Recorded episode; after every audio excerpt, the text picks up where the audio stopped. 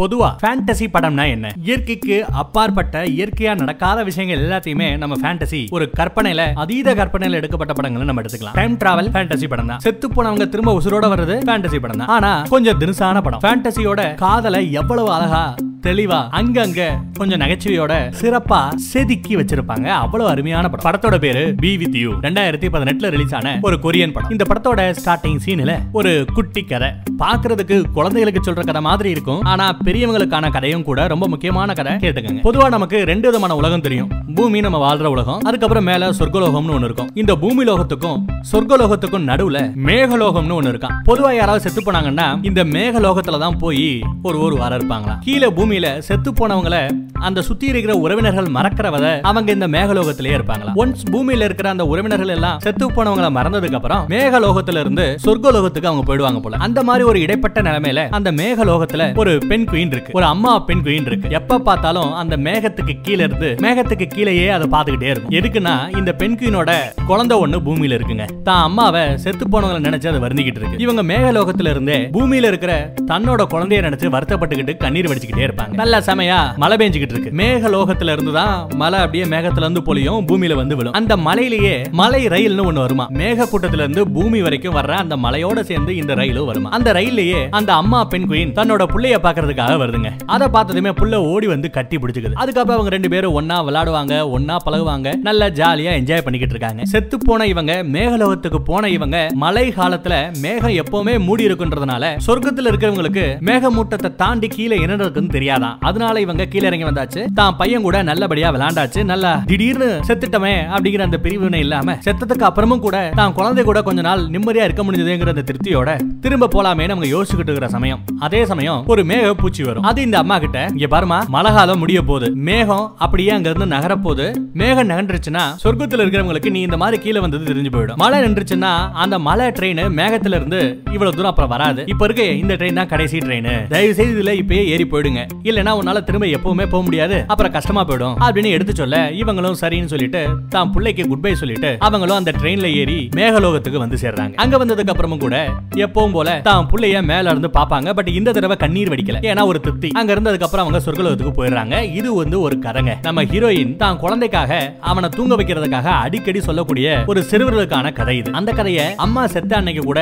அந்த பையன் அவனே படிச்சுக்கிட்டு இருக்கான். பக்கத்துல பார்த்தா செத்து போன நம்ம ஹீரோயினுக்கு ஏதோ பூஜை எல்லாம் நடத்திருக்காங்க போட்டோ கிட்ட எல்லாம் ஒட்டிருக்காங்க இங்க இந்த பக்கத்து வீட்டை சேர்ந்தவங்க சொந்த பந்தம் எல்லாம் வருவானுங்கல்ல. சொந்த பந்தம் யாரும் இல்ல. பக்கத்து வீட்டை சேர்ந்த ஒரு ஆண்டி மட்டும் வந்துட்டு தேவையில்லாத வச்சு பேசிக்கிட்டு இருக்காங்க. என்ன சொல்லுதுன்னா நாங்க எவ்வளவோ சொன்னோம். குழந்தை இழந்தெல்லாம் வேண்டாம். உன் பாடி ரொம்ப வீக்கா இருக்கு. குழந்தை எல்லாம் பெத்துக்கிட்டேன்னா கொஞ்சம் பிரச்சனை வரும் நம்ம சொன்னதெல்லாம் கேட்காம அவ அவ குழந்தை பெத்துக்கிட்டா. இப்ப பாருங்க குழந்தை பெத்ததுல இருந்து அவளுக்கு ரொம்ப உடம்பு மோசமாட்டே இருந்தது. இப்போ செத்தே போயிட்டா அப்படின்னு அவங்க பேசிக்கிட்டு இருக்கிறத அந்த பையன் கிட்ட கேக்குறாங்க. புருஷங்காரனும் நம்ம ஹீரோவோ ரொம்ப சோகத்தோட செத்து போன தன் பொண்டாட்டியோட போட்டோவை பாத்துக்கிட்டே அமைதியா உட்காந்துருப்பான் இனி இந்த குடும்பத்துல அந்த அம்மா இல்லாம புருஷனும் பையனும் வாழ கத்துக்கணும். காலையில வெள்ளனே பையன் எந்திக்கிறதுக்கு முன்னாடியே இவன் கிளம்பி அது ஒரு சைக்கிள்ல கிராமத்துல இருந்து சிட்டிக்குள்ள போய் அங்க இருக்கிற ஒரு ஸ்கூலோட ஸ்விம்மிங் ஏரியா பகுதி ஸ்கூல் வராண்டா எல்லாத்தையும் அவன் கிளீன் பண்ணிக்கிட்டு இருக்கான். பராமரிப்பு வேலையை ஃபுல்லா இவன் தான் பாப்பான் போல.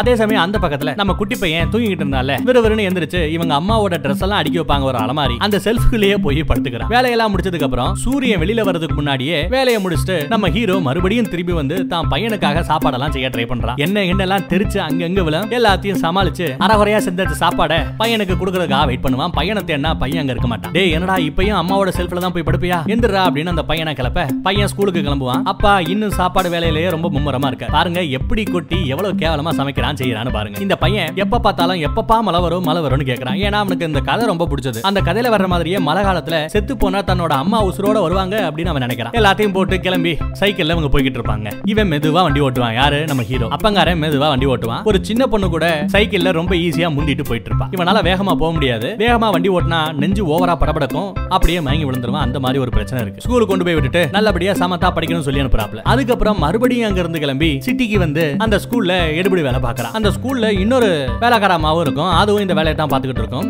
அது நம்ம ஹீரோ கிட்ட ஓவரா சொல்ல விடுங்க. நம்ம ஹீரோ சட்ட பட்டனை கூட ஒழுங்கா போட்டிருக்க மாட்டான். அவ அதை சரியா பண்றான். அதே சமயம் இவங்களோட மேனேஜர் சூப்பர்வைசர் தோற வருவாப்ல அவர் இந்த பொண்ணை கரெக்ட் பண்றதுக்காக ரொம்ப நாளா முயற்சி பண்ணிட்டு இருக்காப்ல. இப்ப கூட பாருங்க அவளுக்கு பிடிக்குமே சொல்லி காஃபி வாங்கிட்டு வந்திருக்காரு. ஆனா இவளுக்கு நம்ம ஹீரோ மேல தான் கண்ணு. காஃபி வேணுமான்னு கேட்டா இல்ல வேண்டாங்கிறாங்க. உனக்கு இங்க வேலை? போய் அதை போய் க்ளீன் பண்ணு அப்படின்னு சொல்லி நம்ம ஹீரோவை விரட்டிக்கிட்டே இருப்பான். நம்ம ஹீரோவுக்கு இந்த தண்ணியில இறங்கணும்னாலே பிடிக்காது. ஏதோ ஒண்ணு உள்ளவல அதை எடுக்கிறதுக்கு எவ்வளவு கஷ்டப்படுறான்னு பாருங்களேன். பின்னாடியே அந்த சூப்பர்வைசர் நம்ம ஹீரோவை தள்ளி விடுன்னு சொல்லி போத்துன்னு அவன் உள்ள விழுவான். அதே சமயம் அந்த பக்கத்துல அந்த புள்ளையாண்டா முடிச்சு முடிச்சுட்டு பக்கத்திலே இருக்கிற ஒரு பேக்கரி கடைக்கு போறாங்க. அங்க இருக்கிற பேக்கரி ஓனர் நம்ம ஹீரோவோட க்ளோஸ் ஃப்ரெண்டு இந்த பையன் மாமா மாமா அப்படின்னு கூட்டிக்கிட்டு உசுர விடுவான். மாமாவை பார்க்க வர அவர் இந்த பையனுக்கு சாப்பிடறதுக்கு என்னமோ கொடுக்குறாப்ல. அங்க ஒரு மேட்டர் சொல்றாங்க. இந்த மாதிரி எங்க ஸ்கூல் ஃபங்க்ஷன்ல ஒரு ஓட்டப்போட்டி வைக்கிறாங்க. நாலு பேர் சேர்ந்து ஒரே ஓட்டப்போட்டியில பங்கெடுக்கணும். ஒருத்தர் மேல ஒருத்தர் வேக வேகமா ரவுண்ட் ரவுண்டா சுத்தணும். ஒரு ஆளு சீக்கிரம் ஓடி போய் ரவுண்ட சுத்தி முடிச்சதுக்கு அப்புறம் ஸ்கேல இன்னொரு ஆளுக்கு கொடுக்கணும். அவர் சுத்துவாரு. அடுத்து மூணாவது ஆளு ஸ்கேல வாங்கி சுத்தணும். நாலாவது ஆளு ஸ்கேல வாங்கி சுத்தணும். கடைசியா ஓடுறவை யாரு ஃபர்ஸ்ட் வராங்களோ அவங்க தான் வின்னர் அந்த மாதிரி ஒரு ரேஸை பத்தி சொல்லிட்டு எங்க அப்பாவால தான் வேகமா ஓட முடியாது.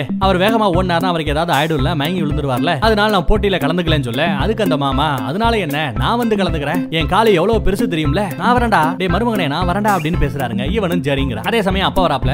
என்ன ஏதுன்னு விசாரிச்சா அந்த ரேஸை பத்தி சொல்றாப்ல. அதுக்கு நம்ம ஹீரோ இந்த அப்பங்காரன் எதுவும் சொல்லாம பையனை கூட்டிட்டு வீட்டுக்கு போறாப்ல. அடுத்த நாள் காலையில ஸ்கூல்ல நாம எதிர்பார்த்த மாதிரியே அந்த பையனோட ரேஸ் ஆரம்பமாகுதுங்க. இந்த பக்கம் ஸ்கூலுக்காக கொஞ்சம் சீக்கிரம் போகணும் அப்படின்னு நம்ம தகப்பன் கேட்கும்போது மேலே ஏதோ ஒரு பல்ப் உடஞ்சு போச்சான் அதை மாட்டிட்டு போ அப்படின்னு சூப்பர்வைசர் சொல்ல நம்ம ஹீரோ வேற வழி இல்லாம அதை மாட்டிக்கிட்டு இருக்கான் சீக்கிரம் மாட்டு இல்லனா ஸ்கூலுக்கு போக முடியாது அந்த ஃபங்க்ஷனை அட்டன் பண்ண முடியாது. இந்த வருஷம் இல்லனா என்ன அடுத்த வருஷம் கூட போய் அட்டன் பண்ணு அப்படின்னு பேசிட்டு இருக்காப்ல இந்த சூப்பர்வைசர் அதே சமயம் அந்த பக்கத்துல நம்ம மாமா வந்திருக்காப்ல பேக்கரிக்காரர் வந்து என்னடா மருமகனே போலாமா? அப்படின்னு சொல்லிட்டு அவரோட சட்டையை கழட்டுவாப்ல. பேண்ட்டை பாருங்களேன் இடுப்புல போட சொன்னா நெஞ்சில போட்டிருக்கேன் பாருங்க. அதே சமயம் மித்த ஸ்கூல் பசங்க நம்ம ஹீரோ பையனோட கூப்பிட்டு அந்த பையன்காரட்ட அந்த புள்ளையாண்டா கிட்ட டேய் அப்பாவை மட்டும் தானே கூப்பிட்டு வரணும். நீ யாரா வேற யாரையோ கூப்பிட்டு வந்திருக்க? என்னடா அவரோட கால் இத்தா தண்டியா இருக்கு. அப்ப வேகமா ஓடி ஜெயிச்சிருவாரோ அப்படின்னு கேக்குறாங்க. அதுக்கு அந்த பையன் ஆமாண்டா எங்க மாமா தான் அவரு. கால் பார்த்தாலே எவ்வளவு பெருசு? நாலு எட்டு வச்சாலே ரேசம் முடிச்சிருவாப்ல அப்படின்னு பேசுறான். அப்பா தான் கலந்துக்கணும் மாமா எல்லாம் கலந்துக்க முடியாது. எதுக்கு உங்களுக்கு தேவையில்லாத இந்த யூனிஃபார்ம் அதை கழட்டி கொடுங்க. வேற யாருக்காவது கொடுக்க போறேன். வேற யாராவது போட்டியில ஓட விட போறோம்னு அந்த பசங்க பேசிட்டு இருக்காங்க மாமாவும்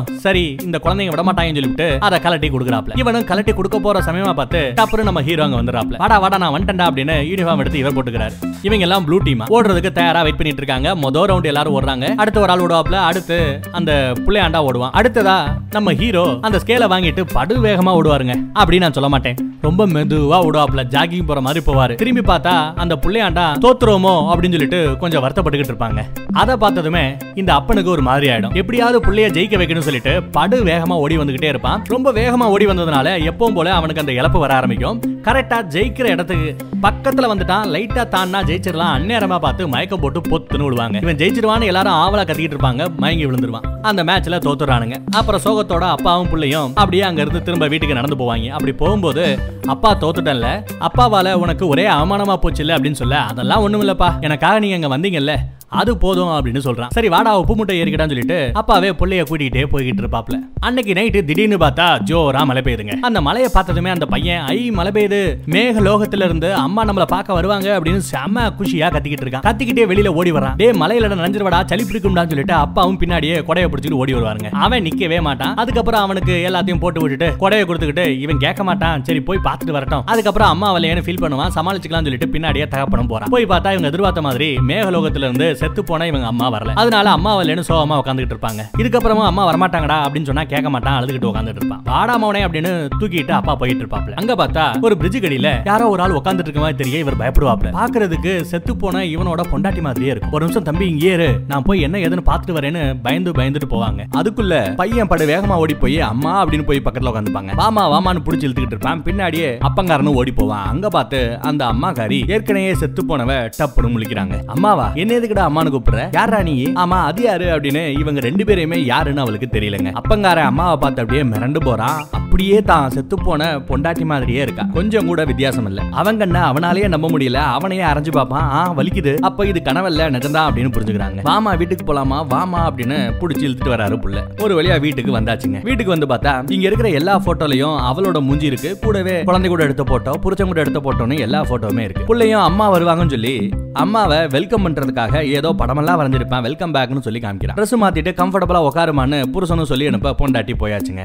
அதுக்கப்புறம் அப்பாவும் பிள்ளையும் பேசிக்கிறாங்க. டே மௌனே உங்க அம்மாவுக்கு எல்லாமே மறந்து போச்சு. மேகலோகத்துல இருந்து கீழே இங்க வரும்போது தலையில கூட அடிபட்டு இருக்கலாம் ஆனா இது எதுவுமே உங்க அம்மாக்கு தெரியாதுடா.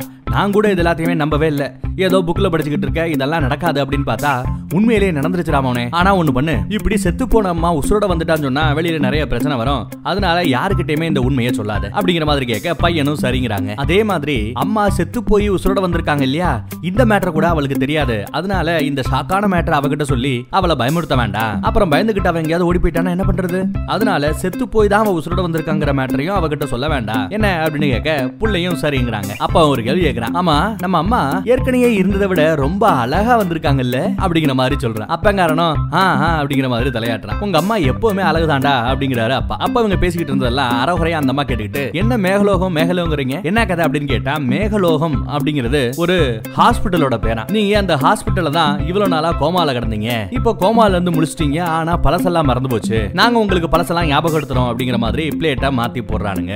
எல்லா பொய்யையும் அசால்ட்டா சொல்றவன் பையன் தாங்க அப்ப புள்ள சொல்ற பொய்யுக்கு ஆமாங்கிற மாதிரி தலை தான் ஆட்டுறான். ஒரு வழியா அன்னைக்கு நைட்டு அம்மாவும் புள்ளையும் படுத்திருக்க அப்பா நடு ராத்திரி எந்திரிச்சு போய் தான் பொண்டாட்டிய தொட்டு பாக்குறான் உடல் சூடு தெரியுது ரொம்ப நார்மலா இருக்காங்க. என்னடா இது அதிசயம் சொல்லிட்டு எது எப்படியோ செத்து போன தான் பொண்டாட்டி ஊசரோட திரும்ப வந்துட்டாங்கிற திருப்தியோட அவன் படுக்க போயிட்டான். அடுத்த நாள் காலையில விடிஞ்சதுமே விறுவிறுன்னு போய் செய்ய வேண்டிய வேலையெல்லாம் படு வேகமா செஞ்சு முடிச்சுட்டு இங்க வரனே வரணும்னு பாக்குறாங்க. அதே சமயம் இங்க பார்த்தா புள்ளையாண்டா ஸ்கூலுக்கு ரெடி ஆகிட்டு இருக்கான். அப்பட மாதிரியே புள்ளையும் அந்த பட்டனை சரியா போறது இல்ல கொஞ்சம் மாத்தி மாத்தி போட்டிருக்க. அம்மா அவனுக்கு ட்ரெஸ் எல்லாம் சரி பண்ணி விடுறாங்க. அதே சமயம் அப்பாவும் அந்த பக்கத்துல அவசர அவசரமா கிளம்புவாரு. மறுபடியும் ஆபீஸ்க்கு போகணும் இல்லையா? அதுக்காக. புள்ள மாதிரியே அப்பாவும் இருக்காரு அப்படின்னு சொல்றாங்க. என்ன இப்படி சொல்றாங்க? அவன் தான் எந்த பட்டனையுமே போடலவே அப்புறம் எதுக்கு இப்படி சொல்றாங்கன்னு பார்த்தா யோ ஜிப்பா போடியா? அப்படிங்கிறாங்க.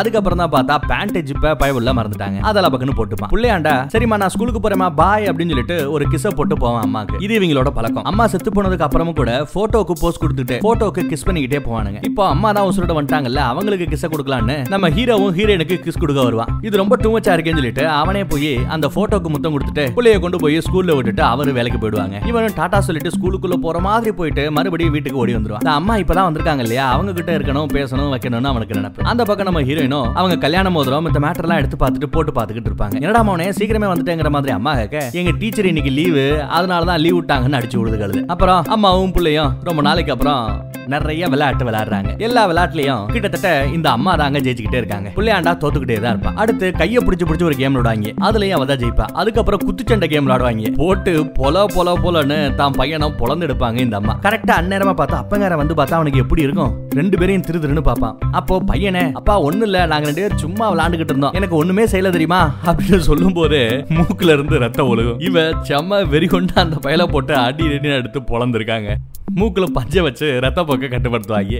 அதுக்கப்புறம் அன்னைக்கு நைட்டு எல்லாம் உட்காந்து செம தீனி தின்றாங்க. அப்போ அம்மா ஏதோ ஒரு சாசு வச்சா ரொம்ப நல்லா இருக்குமே அப்படிங்கிற மாதிரி சொல்ல ரெண்டு பேருமே அம்மா வைக்கக்கூடிய அந்த சாசை எதிர்பார்த்துக்கிட்டு இருக்க அவளும் சாஸ் செய்யறேன்னு செஞ்சு பார்ப்பாங்க. எல்லாம் கன்றாவே வரும். அப்புறம் பாஸ்தா செய்வேன்னு செஞ்சு பார்ப்பா. எண்ணெயில அப்படியே எல்லாத்தையும் போட்டுற டப்பு டப்பு டப்பு டப்புன்னு தெரிக்குங்க. அதை பார்த்து புள்ளையாண்டா ஓடி போய் டேபிள் கடியில ஒளிஞ்சுப்பான். அவளோட மேல அந்த எண்ணெய் துளி பட போற சமயம் அப்ப வேகமா ஓடி போய் அம்மாவை அப்படியே கட்டி பிடிச்சிக்கிட்டு விழுகிற அந்த எண்ணெய் துளி பாஸ்தா இதெல்லாம் அவன் அவனோட முதுகுல விழும். அவனுக்கு காயப்படுத்தும்.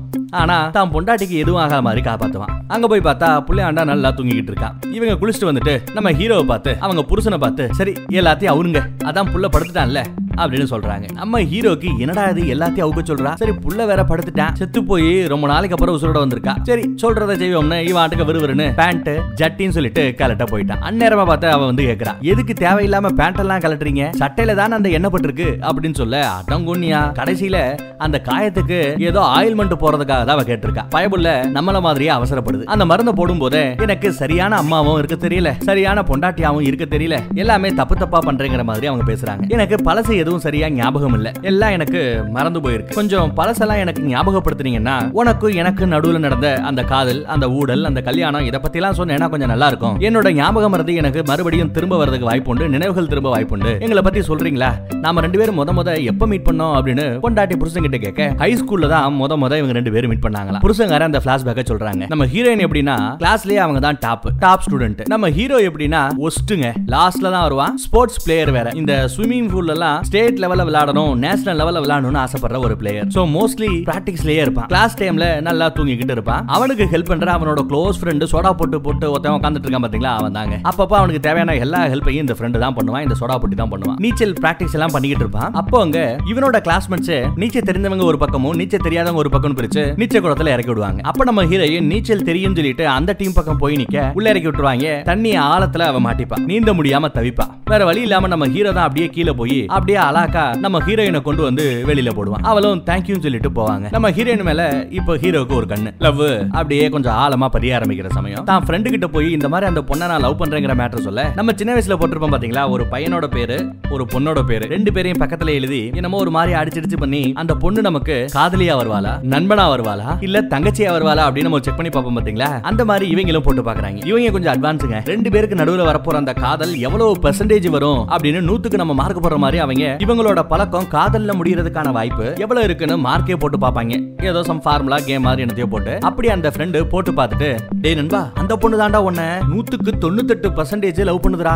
ஆனா நீ அவளை இந்த ஃபார்முலா படி பார்த்தா நூத்துக்கு வெறும் ஒன்பது பர்சன்டேஜ் தான் லவ் பண்ற. அப்போ உன்னோட காதலை விட அவளுக்கு ஓ மேல காதல் அதிகம். அப்படின்னு போட்டு காமிக்க ஹீரோ குஷி ஆயிடுறான். அந்த பொண்ணுகிட்ட நீ தாண்டா பேசணும். அப்படின்னு ஏதோ ஒரு அட்வைஸ் பண்ணி அனுப்ப இவனும் அடுத்த நாள் காலையில பேசணும்னு இருக்காங்க. அந்த பொண்ணுகிட்ட வம்படியா பேசணும்னு சொல்லி இந்த பர்மா எழுதுறதுக்கு பேனா இருக்கா? அப்படின்னு கேட்பேன். அவ இல்ல அப்படின்னு ஒத்த வார்த்தையில பதில் சொல்லிடுவாங்க. என்னது இது? ஒத்த வார்த்தையில இல்லையன்ட்டா? அப்ப நம்ம கிட்ட பேச பிடிக்கலையா? அப்படின்னு யோசிக்கிறேன். அப்புறம் இந்த கிளாஸ்ல இருக்கிற எல்லா பேருக்கும் dance practice class dance practice பண்ணிட்டு இருப்பாங்க. அப்ப நம்ம ஹீரோக்கு எல்லாமே உதறும் தப்பு தப்பா பண்ணுவான். ஏன் அப்படின்னா அவன் இடது கை பழக்கம் இருக்கிறவன். அதனால கொஞ்சம் டான்ஸ் சரியா செட் ஆகல. அதே சமயம் அந்த பக்கத்துல நம்ம ஹீரோயின் இருக்காங்களா அவங்களும் சொதப்புறாங்க. டீச்சரே கேக்குறாங்க என்னம்மா நீ இடது கை பழக்கமா? அப்படின்னு கேட்க ஆமாங்கிறாங்க நம்ம ஹீரோயினும் அப்போ இடது கை பழக்கம் இருக்கிற நீங்க ரெண்டு பேரும் ஏன் ஒன்னா டான்ஸ் ஆடக்கூடாது? அப்படின்னு சொல்லிட்டு ஜோடி சேர்த்து விடுறாங்க அவங்க ரெண்டு பேரும் ஒன்னா டான்ஸ் ஆடுவாங்க. அப்பையும் பயப்படல மாத்தி மாத்தி காலையும் கையும் மிதிச்சு சாணியை மிதிக்கிற மாதிரி டான்ஸ் ஆடுவான். அப்போ காலை மிதிச்சிட்டமே சொல்லிட்டு சாரின்னு சொல்லி காலை தொடப்பான். வேணா எந்திரி அப்படின்னு சொல்ல டப்புன்னு எந்திரிக்கும் போது தாடையில நங்குன்னு ஒரு முட்டுங்க. மூக்குல இருந்து ரத்தம் கொட்டும் சட்டையில எல்லாம் கொட்டும். உடனே அந்த ரத்தத்தை ஐயோ ரத்தம் அப்படின்னு தொடக்க போவான். கண்ட இடத்துல கைய வைக்க அங்க இருக்கிற பசங்க எல்லாம் சிரிக்க இவளுக்கு சேம் சேம் பப்பி சேம் ஆயிடும். அப்படியே அங்க இருந்து போயிடுறாங்க. இந்த சம்பவம் நடந்ததுல இருந்து அடுத்த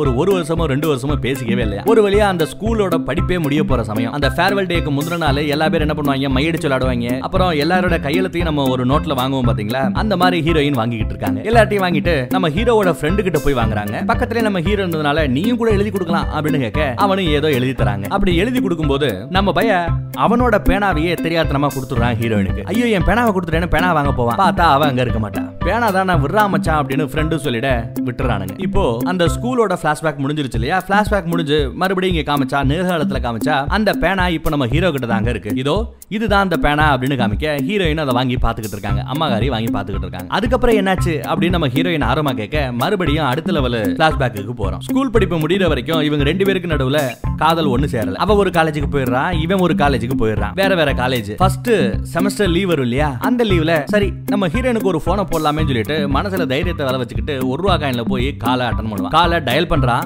ஹலோன்ற வார்த்தையை கேட்டதுமே டப்புன்னு போனை வச்சுட்டு வெளியில ஓடி வர பாப்பாங்க பின்னாடியே வெளியில நம்ம சோடாப்பட்டி ஃப்ரெண்டு விடவே மாட்டானே. கதவை மூடிக்கிட்டு இருடா பேசுறா பேசுறான்னு கதவை மூட பாப்பான் அதுக்குள்ள நம்ம ஹீரோ தள்ளி விட்டு பயத்துல ஓடி வந்துடுறான். அந்த செமஸ்டர் லீவும் இப்ப முடிஞ்சு போச்சு. அடுத்த செமஸ்டர் லீவ் வருது. சரி இந்த செமஸ்டர் லீவ்லயாவது அவகிட்ட பேசணும் அப்படின்னு நினைப்பாங்க. பார்த்தா அந்த சமயம் ஏதோ மிலிட்டரி டியூட்டிக்கு அவனை கூப்பிட்டுருக்கானுங்க. அந்த டைம்ல கொஞ்சம் போர் ஹீரோலாம் நடந்துகிட்டு இருக்குன்னு நினைக்கிறேன் அந்த ஏரியா பக்கம். கட்டாயமா யாராவது ஒரு ஆளா மிலிட்டரிக்கு வர சொன்னா அவங்க போயே ஆகணும். அந்த மாதிரி நம்ம ஹீரோ அந்த இடத்துல போய் மாட்டிக்கிட்டாங்க. கிட்டத்தட்ட ஒரு இருபத்தி ஒரு வருஷம் அதுலயே போயிடுச்சான் இப்போ நம்ம பையன் நல்லா வளர்ந்துட்டான். இத்தனை வருஷத்துக்கு அப்புறம் தன்னோட காதலிக்கு ஒன் சைடு காதலிச்சிட்டு இருக்கான் இல்லையா? அவளுக்கு போனை போடுறாங்க. நம்ம ஃப்ரெண்டு பின்னாடி தான் நிப்பாப்ல யாரு ஃப்ரெண்டு நினைக்கிறீங்க? அந்த பேக்கரி வச்சுக்கிட்டு இருக்கிற மாமா இருக்கார்ல அவர் தாங்க ஃப்ரெண்டு அப்ப இருந்து இப்போ வரைக்கும் நல்ல நண்பர்கள். அதே மாதிரி போன் அட்டன் பண்ணி ஹலோன்னு கேட்க டப்புன்னு போனை வைக்க பாப்பான் நம்ம நண்பர் விட மாட்டாப்லயே. போனை வைக்கவே விட மாட்டாங்க. அதையும் தாண்டி வைக்க போகும்போது கையை கடிப்பான். பேசுறா பேசுறா பேசுறா அப்படின்னு கத்தினாலும் பேச மாட்டான். வேற வழி இல்லாம நம்ம ஹீரோவோட பேரை சத்தமா சொல்லிடுவாங்க. அவ்வளவுதான். அப்போ யாரு பேசிருக்காங்கன்னா அந்த பக்கத்துல இருக்கிற நம்ம ஹீரோயினுக்கு கேட்டிருக்கும். வேற வழி இல்லைன்னு சொல்லிட்டு நம்ம ஹீரோவும் பேச ஆரம்பிக்கிறான். எடுத்தது என்ன தெரியுமா கேக்குறான் ஸ்கூல்ல லாஸ்ட் டே அன்னைக்கு என்னோட பேனாவை உங்ககிட்ட கொடுத்துட்டேன். அந்த பேனா எனக்கு வேணும்னு கேட்க சரி இந்த இடத்துல வந்து வாங்கிக்கோன்னு அவளும் சொல்லிடுறாங்க. வெளியில வந்துடுறான் செம குஷி. அவ என்ன கூப்பிட்டாலே அந்த பேனாவை இன்னும் வச்சிருக்காளே அப்படின்னு குஷி ஆறா ரெண்டு பேரும் சண்டை போட்டு அதை கொண்டாடுறானுங்க. மச்சான் எல்லாம் உன்னாலதான்டா சொல்றா. நீ என்ன சொன்னாலும் செய்யறா அப்படின்னு கேட்பேன். ஒண்ணு இல்ல நான் உனக்கு சூப்பரா ஸ்டைல் பண்ணுவேன். அந்த ஸ்டைலோட தான் நீ அவளை பார்க்க போகணும்னு சொல்லிட்டு எவ்வளவு கண்டாவியா பிங்க் கலர்ல ரொம்ப கேவலமா ட்ரெஸ் பண்ணி அனுப்பிச்சு விட்டுருக்கேன். அதுவும் கழுத்துல மாட்டி விட்டுருக்கான் பாருங்க ஒரு டை. கன்றாவியா இருக்கு. ஹீரோயின் சொன்ன இடத்துக்கு போய் நிப்பான். என்ன இங்க நிக்கிற? உள்ள நிக்க வேண்டியதானு கேட்க? யோ நீ தானையா வெளியே நிக்க சொன்ன? அப்படின்னு அவ சொல்றா. என் பேனாங்க அப்படின்னு கேட்பான். பேச தெரியாம. அவளும் அந்த பேனாவை எடுத்து நீட்ட. ஆ அப்படின்றாங்க. ரொம்ப வெயிலா இருக்குல்ல? ரொம்ப புழுக்கமா இருக்குல்ல? அப்படின்னு பேசுறான் அடுத்த செகண்ட் சரி உடம்ப பாத்துக்கமா? அப்படின்னு கான்வர்சேஷனை முடிக்கிற லெவலுக்கு பேசுறான் அவளும் இப்படி சொல்லிவிட்டானு சொல்லிட்டு பாய் அப்படின்னு சொல்லிட்டு அவங்க இருந்து கிளம்புறாங்க. ஒரு பத்தடி எடுத்து வச்சிருப்பா. டப்புனு அவன் ஒரு நிமிஷம் அப்படின்னு பாத்துறான் தாகமா இருக்குல்ல? அப்படின்னு கேட்க இவளும் ஆமாங்கிற மாதிரி தலையாட்டுவாங்க. பக்கத்துல இருக்கிற ஒரு ஹோட்டல்ல ரெண்டு பேரும் உட்காந்து கூல் ட்ரிங்க்ஸ் சாப்பாடுன்னு ஆர்டர் பண்றாங்க. அங்க சர்வேயர் போட்டிருக்கிற அந்த கழுத்துல இருக்கிற டையும் இவன் வச்சிருக்கிறது ஒரே மாதிரி இருக்கும். ஐயா சர்வேயர்ஸ் போடுறதா அப்படின்னு சொல்லிட்டு அதை கரெக்டா பார்ப்பான். பட் ஹீரோயின் பார்க்கும்போது டப்புன்னு நார்மல் மோடுக்கு வந்துருவான். என்ன பண்ற வேலைக்கு போறியா? வெட்டியா இருக்கே அப்படின்னு கேட்க ஹலோ வேலைக்கு போறதும் வெட்டியா இருக்கிறதும் என்னோட விருப்பம் தான் என்ன யாரும் கேள்வி கேட்க முடியாது. எனக்கு பிடிச்ச மாதிரி ஒரு வேலை அப்பா அம்மா நம்பி இல்லாம நான் சுயமா இருக்கேன். சொந்த கால்ல நிக்கிறேன். நல்ல சம்பாத்தியங்கிற மாதிரி பேசிட்டு இருக்கேன். ஸ்கூல்ல அவகிட்ட ஏதோ ஒரு நார்வே சம்பந்தப்பட்ட ஒரு புக் இருக்குங்க. நார்வே ஃபாரஸ்ட்னு ஒரு புக் அந்த புக் அவ படிச்சதை இவன் பார்த்திருப்பான். ஒருவேளை நார்வே கண்ட்ரி அவனுக்கு ரொம்பவே பிடிக்கும் போல சொல்லிவிட்டு நார்வே சம்பந்தப்பட்ட விஷயங்களா இவன் படிச்சு வச்சிருப்பான். வம்புக்குனே அந்த நார்வே சம்பந்தப்பட்ட புக்கை இவளுக்கு படுற மாதிரி எடுத்து வைப்பான். என்னது நார்வே மேல அவ்வளவு ஆர்வமா அப்படின்னு கேட்க ஆமா ஸ்கூல்ல நீ இது பண்ணிக்கிட்டு இருந்தல எனக்கு அதனாலேயே இது மேல விருப்பம் சொல்ல. அடா பாவி நார்வே ஃபாரஸ்ட்ங்கிறது சாதாரண கதையோட பேருடா. அதுக்கும் நார்வே நாட்டுக்கும் சம்பந்தமே இல்லைன்னு சொல்ல இந்த பையன் திரு திருன்னு முழிக்கிறாங்க. உனக்கு பூனை பிடிக்குமா? எனக்கும் பூனை பிடிக்கும். உனக்கு நாய் பிடிக்குமா? எனக்கும் நாய் பிடிக்கும்னு ரொம்ப கன்றாவியா கல்ல போடுறாங்க. அதுக்கப்புறம் ஹீரோயினை வீட்டுக்கு அனுப்பணும். பஸ்ல ஏத்தி விடணும். அதுக்காக வெயிட் பண்ணுவாங்க. மலை பெய்யும் இவனு நிப்பான். நானே போய் பண்ணேன் அப்படின்னு சொல்ல பரவாயில்ல இருக்கட்டும். உன்னை ஏத்தி விட்டுட்டு அதுக்கப்புறம் நான் இன்னொரு பஸ் பிடிச்சி வீட்டுக்கு போறேன். அப்படின்னு பஸ் வரும் ஆனா ஏற மாட்டாங்க. அடுத்த பஸ்ஸுக்கு போலான்றா அடுத்த பஸ் வரும் அதுல ஏற மாட்டா. அடுத்த பஸ்ல போலாங்கிறா அதுக்கப்புறம் ஒரு பஸ் வரும். அந்த பஸ்ஸுக்காரனே வந்து எம்மா இதுதாம்மா கடைசி பஸ் இதுக்கப்புறம் பஸ் வராதமா சொல்ல வேற வழி இல்லாம நம்ம ஹீரோயின் மேலே ஏறிக்கிறாங்க. இவனும் பிரியா வட கொடுக்குற மாதிரி அப்படியே அங்க நின்னு பெப்ப பேனு முழிப்பான். அதுக்கப்புறம் பயங்கர வெறிகொண்டு படு வேகமா ஓடி வருவாங்க. ஓடி வந்து பஸ்ஸை விட வேகமா ஓடி வந்து தட்டி உள்ள போய் அவ கிட்ட வந்து அவ பேரை சொல்லி பவானி அப்படின்னு கத்துறான் அவ என்ன? அப்படின்னு கொஞ்சம் அவ அவன் பேசுறது அதட்டுற மாதிரி இருக்கும். என்ன? அப்படிங்கிற மாதிரி பாப்பா அடிக்கடி லெட்டர் போடு.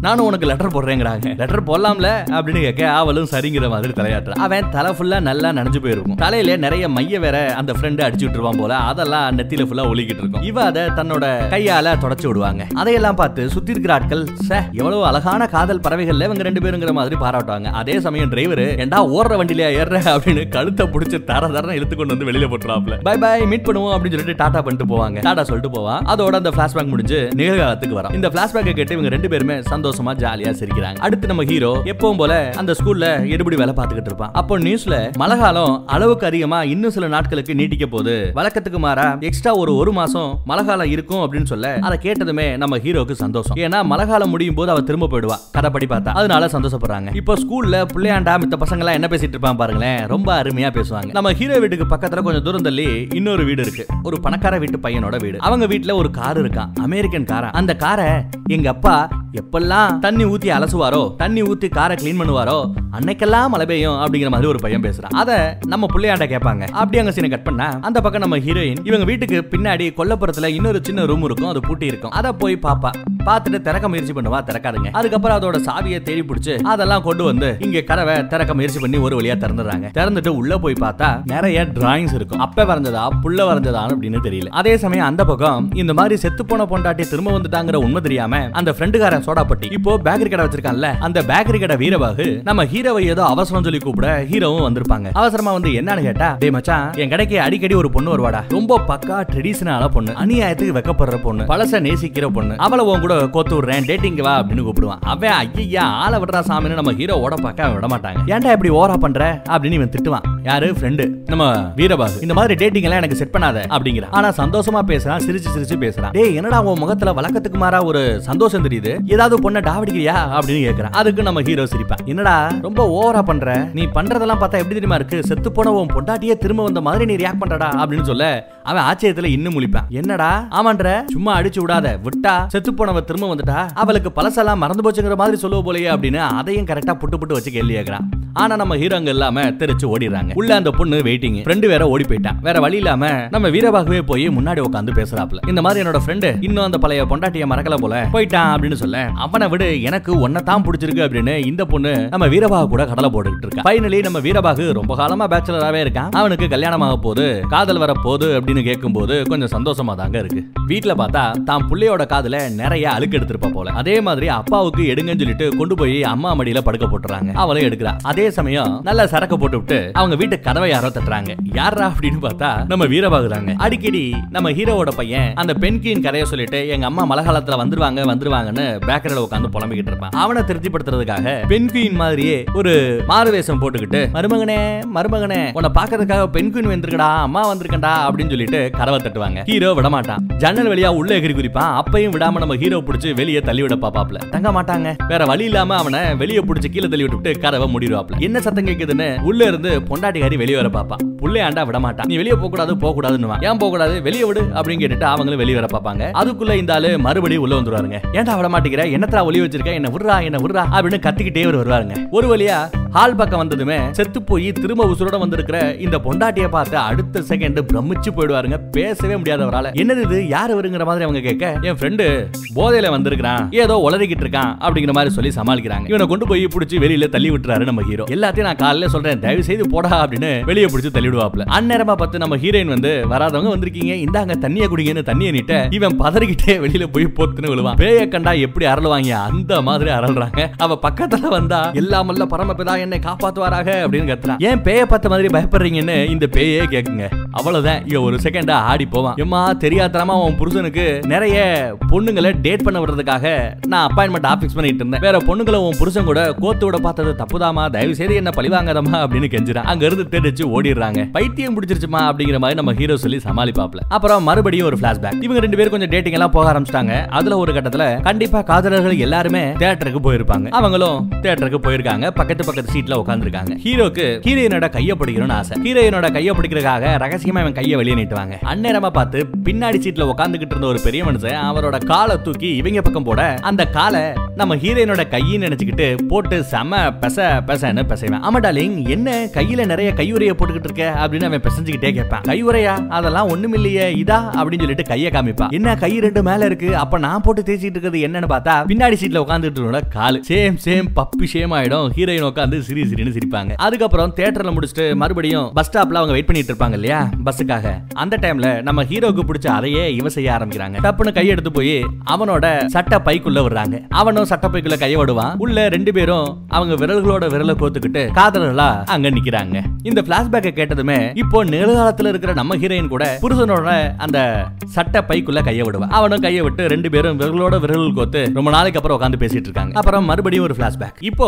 நம்ம ஹீரோவும் ஹீரோயினும் பிளாஷ்பேக்ல எங்க வந்திருக்காங்கன்னா ரொம்ப தூரத்துல ஒரு மலைக்கு தன்னந்தனியான ஒரு இடத்துக்கு கூட்டிட்டு போறாங்க. அங்க ஒரு பாய் விரிச்சு இவளை உட்கார வச்சுட்டு தூரத்துல இருக்கிற பொருட்களை பார்க்கக்கூடிய அந்த பைனாகுலரா அதை ஒன்னு எடுத்து ஹீரோயின் கொடுத்துட்டு பாருங்கிறாங்க. பார்த்தா ரொம்ப தூரத்துல ஒரு ஓபன் தேட்டருங்க நிறைய காரை போட்டுட்டு ஓப்பன் தியேட்டர்ல படம் பார்ப்பாங்க. அந்த மாதிரி இவங்க இவ்வளவு தூரத்துல உட்காந்துக்கிட்டு திருடுத்தனமா மலை மேல இருந்துகிட்டு அந்த படத்தை பாக்குறாங்க. பயபுள்ள பொண்ணை கூட்டு வந்துவிட்டு படத்தை பாக்குறேன்னு ரொம்ப ஆர்வமா இருக்காங்க. ஆனா தூரத்துல இருக்கிற அந்த படத்தை பாக்குறதுக்கு கிட்ட இருக்கிறது ஒரே ஒரு பைனாக்கலர் தான். சோ அவன் பார்க்க அதை பிடிங்கி இவ பார்க்க இதை பிடிங்கி அவன் பார்க்கன்னு மாத்தி மாத்தி பிடிங்கிட்டு இருப்பாங்க. அதுல ஒரு கட்டத்துல என்னது இது? நமக்காக இதை கூட கொடுக்க மாட்டேங்கிற மாதிரி ஹீரோயின் இருக்க ஹீரோ அதை பார்த்துட்டு இந்தா நீயே பாருன்னு ஃபுல்லா கொடுத்துருவாங்க. அதுக்கப்புறம் நம்ம ஹீரோக்கு ஏதோ தோணும். ஒரு கிஸ் அடிச்சு பார்த்தா தான் என்ன அப்படின்னு சொல்லிட்டு கிஸ் அடிக்கிறதுக்காக முன்னாடி வருவான். பைனாக்குலர்ல திடீர்னு மூஞ்சியை காமிச்சதும் ஏதோ பேய் சுத்துது பூச்சி சுத்துன்னு சொல்லி பயந்துகிட்டு பொலார்னு ஒரு போடு போடுவா பாருங்க. அருமையா இருக்குங்க. என்னத்தையோ அடிச்சேன்ல பூச்சி கீச்சி வந்துச்சா அப்படின்னு கேட்பா இவன் இல்லைங்கிற மாதிரி தலையாட்டுவான். அதுக்கப்புறம் அவ படம் பார்க்க ஆரம்பிச்சதுமே ஆ வலிக்குதேன்னு தடவான் அவ பார்க்கும்போது டப்புன்னு எடுத்து வலிக்கலாத மாதிரியே இருப்பான். அவ பார்க்காத சமயம் மறுபடியும் ஆ வலிக்குதேன்னு போட்டு தடவான் அதுக்கப்புறம் இந்த தடவை பைனாக்குலர்ல மூஞ்சி படாத மாதிரி கீழே குனிஞ்சு போய் ஒரு கிஸ்ஸ போட்டுறாங்க. அவளும் எதிர்ப்பு தெரிவிக்காம அவளும் கிஸ்ஸ போடுறான் இவங்க ரெண்டு பேரோட அந்த முதல் முத்தம். சூப்பரா? இப்போ அந்த பிளாஷ்பேக் அங்க மறுபடியும் கட்டுங்க. நிகழ்காலத்துக்கு வரும். நிகழ்காலத்துல அந்த பிள்ளையாண்டா அவனோட பிறந்த நாள் இன்னும் கொஞ்ச நாள்ல வரப்போது போல அதை அவன் மார்க் பண்ணிக்கிறான். வீட்டுல நம்ம ஹீரோயினோட கல்யாண மோதிரம் இருக்கும் இல்லையா அதை கண்டுபிடிச்சு அதை எடுத்து அவ போட்டுக்கிறாங்க. அந்த பக்கம் பார்த்தா நம்ம புள்ளையாண்டா ஸ்கூலுக்கு போனான்ல தன்னோட பெஸ்ட் ஃப்ரெண்டு ஒருத்தி. அவகிட்ட இந்த மாதிரி தன்னோட அம்மா செத்து போனவ உசுரோட வந்துட்டா அப்படின்னு சொல்லிடுறான். அதே சமயம் இதை யாருக்கிட்டயுமே சொல்லக்கூடாது அப்படின்னு சொல்லிட்டு அவங்க ஸ்டைல்ல ஒரு ப்ராமிஸும் வாங்கிக்கிறாங்க சத்தியம் வாங்கிக்கிறான். இப்போ நம்ம ஹீரோயின் வீட்ல தான் பிள்ளையோட அவனுக்கு ரொம்ப ஃபேவரட்டான அந்த பெண் குயின் கதை இருக்கு இல்லையா? அதை அவங்க படிக்கிறாங்க. இந்த மாதிரி செத்து போன ஒரு அம்மா பெண் குயின் மேக இருந்து மழை காலத்துல இங்க வந்துட்டு தான் குழந்தை கூட நல்லபடியா கொஞ்சி விளையாடிட்டு காலம் முடியிற சமயம் மறுபடியும் திரும்ப போன அந்த கதையை அவங்க படிக்கிறாங்க. அதுக்கப்புறம் மறுபடியும் தான் பிள்ளை கூட டெய்லி சின்ன சின்ன விளையாட்டா விளையாடுவாங்க. ஸ்டார்டிங்ல தான் பிள்ளைய போட்டு ரத்த வர அடிச்சால இப்போ அம்மா பாசம் நல்லா வந்துருச்சு. எல்லா கேம்லயுமே தான் புள்ளையவே ஜெயிக்க விடுறாங்க. அவனுக்கு சிரிப்பி காமிச்சு ஜாலியா அழகான இந்த குடும்பம் சிரிச்சு சந்தோஷமா என்ஜாய் பண்ணிக்கிட்டு இருக்கு. இருக்குங்க அன்னைக்கு நைட்டு நம்ம புள்ளையாண்டா உட்காந்து என்னத்தையோ கண்ணாடியில ஒட்டிக்கிட்டு இருக்காங்க. என்னதுப்பா அது அப்படின்னு அம்மா கேட்டா நான் கடவுள்கிட்ட நிறைய மழை வேண்டி வேண்டிக்கிட்டு இருக்கேன் அப்படின்னு சொல்றான். எதுக்காக அப்படின்னு கேட்டா எனக்கு மழை ரொம்ப பிடிக்குமே அப்படின்னு சொல்லிட்டு ஓடிடுறாங்க. அவன் எதிர்பார்க்கறது மழை காலம் நீடிக்கிற வரைக்கும் தான் இந்த அம்மா கூட இருப்பாங்கன்னு நம்மளுக்கு தெரியும். அதை அவன் சொல்லாம எனக்கு மழை பிடிக்குங்கிற. அப்புறம் பக்கத்துல ஒரு நதிக்கரையில எல்லாம் விளாண்டுகிட்டு இருப்பாங்க. புள்ளையாண்டா அப்பா கிட்ட அப்பா அந்த பக்கம் பாருங்களேன் அது என்ன? அப்படின்னு கேட்க இவனும் திரும்ப தூரத்துல இருந்து அம்மா காரி அப்படியே தண்ணிய மொத்தமா எடுத்து இவன் மூஞ்சிலேயே அப்பிடுவாங்க. இவனும் திரும்ப தண்ணி தெளிச்சு மாத்தி மாத்தி தண்ணி தெளிச்சு விளாடுவாங்க. அதுக்கப்புறம் அங்க இருக்கிற மரத்தாலேயே சின்ன சில மாதிரி செஞ்சு அதை கும்பிடவும் செய்வாங்க. வர வழியில அம்மாவையும் புள்ளையும் அப்படியே உப்பு மூட்டை சுமந்து கொஞ்சம் தூரம் நடந்து வந்துகிட்டே இருப்பான் ஜாலியா. அதுலயே அவனுக்கு ரொம்ப டயர்டாயிடும் நெஞ்சு கொஞ்சம் ஓவரா பதபதைக்கும். கரெக்டா வீட்டுக்குள்ள நிலைய டப்புன்னு மயங்கி விழுந்துடுறாங்க. அதுக்கப்புறம் அவனை கொண்டு போய் பெட்ல போட்டு அவன் மயக்கம் தெளிந்த வரைக்கும் வெயிட் பண்றாங்க. மயக்கம் தெளிஞ்சதுக்கு அப்புறம் இது என்ன புது பிரச்சனை? என்னது இது? எப்ப இருந்து இப்படி நீ மயங்கி மயங்கி விழுகிற? அப்படின்னு நம்ம ஹீரோயின் விசாரிக்க ஆரம்பிக்க மறுபடியும் ஒரு பிளாஷ்பேக் அந்த பிளாஷ்பேக்ல நம்ம ஹீரோ ஹீரோயின் வந்து இந்த மாதிரி நீச்சல் காம்படிஷன் போட்டியில நான் பங்கெடுக்க போறேன்னு ரொம்ப சந்தோஷமா சொல்றான். எப்படி நான் அந்த மேட்ச்ல ஜெயிச்சிருவேங்கிறான் அந்த மேட்சுக்காக அயராது உழைக்கிறாங்க. தீயா உழைக்கிறான் தீயா வேலை செய்யறான். ரொம்ப அருமையா அந்த காம்படிஷன்ல படு வேகமா நீச்சல் அடிச்சுட்டு போயிட்டே இருப்பான். அவன் தான் ஜெயிக்க போறான் அப்படின்னு எல்லாருமே ஆவலா எதிர்பார்த்துக்கிட்டு இருந்த சமயம் திடீர்னு பார்த்தா அந்த நீச்சல் குளத்திலேயே மயங்கி போய் தண்ணிக்குள்ள மூழ்கி கிட்டத்தட்ட சாக போற நிலைமை. நல்ல வேலைங்க.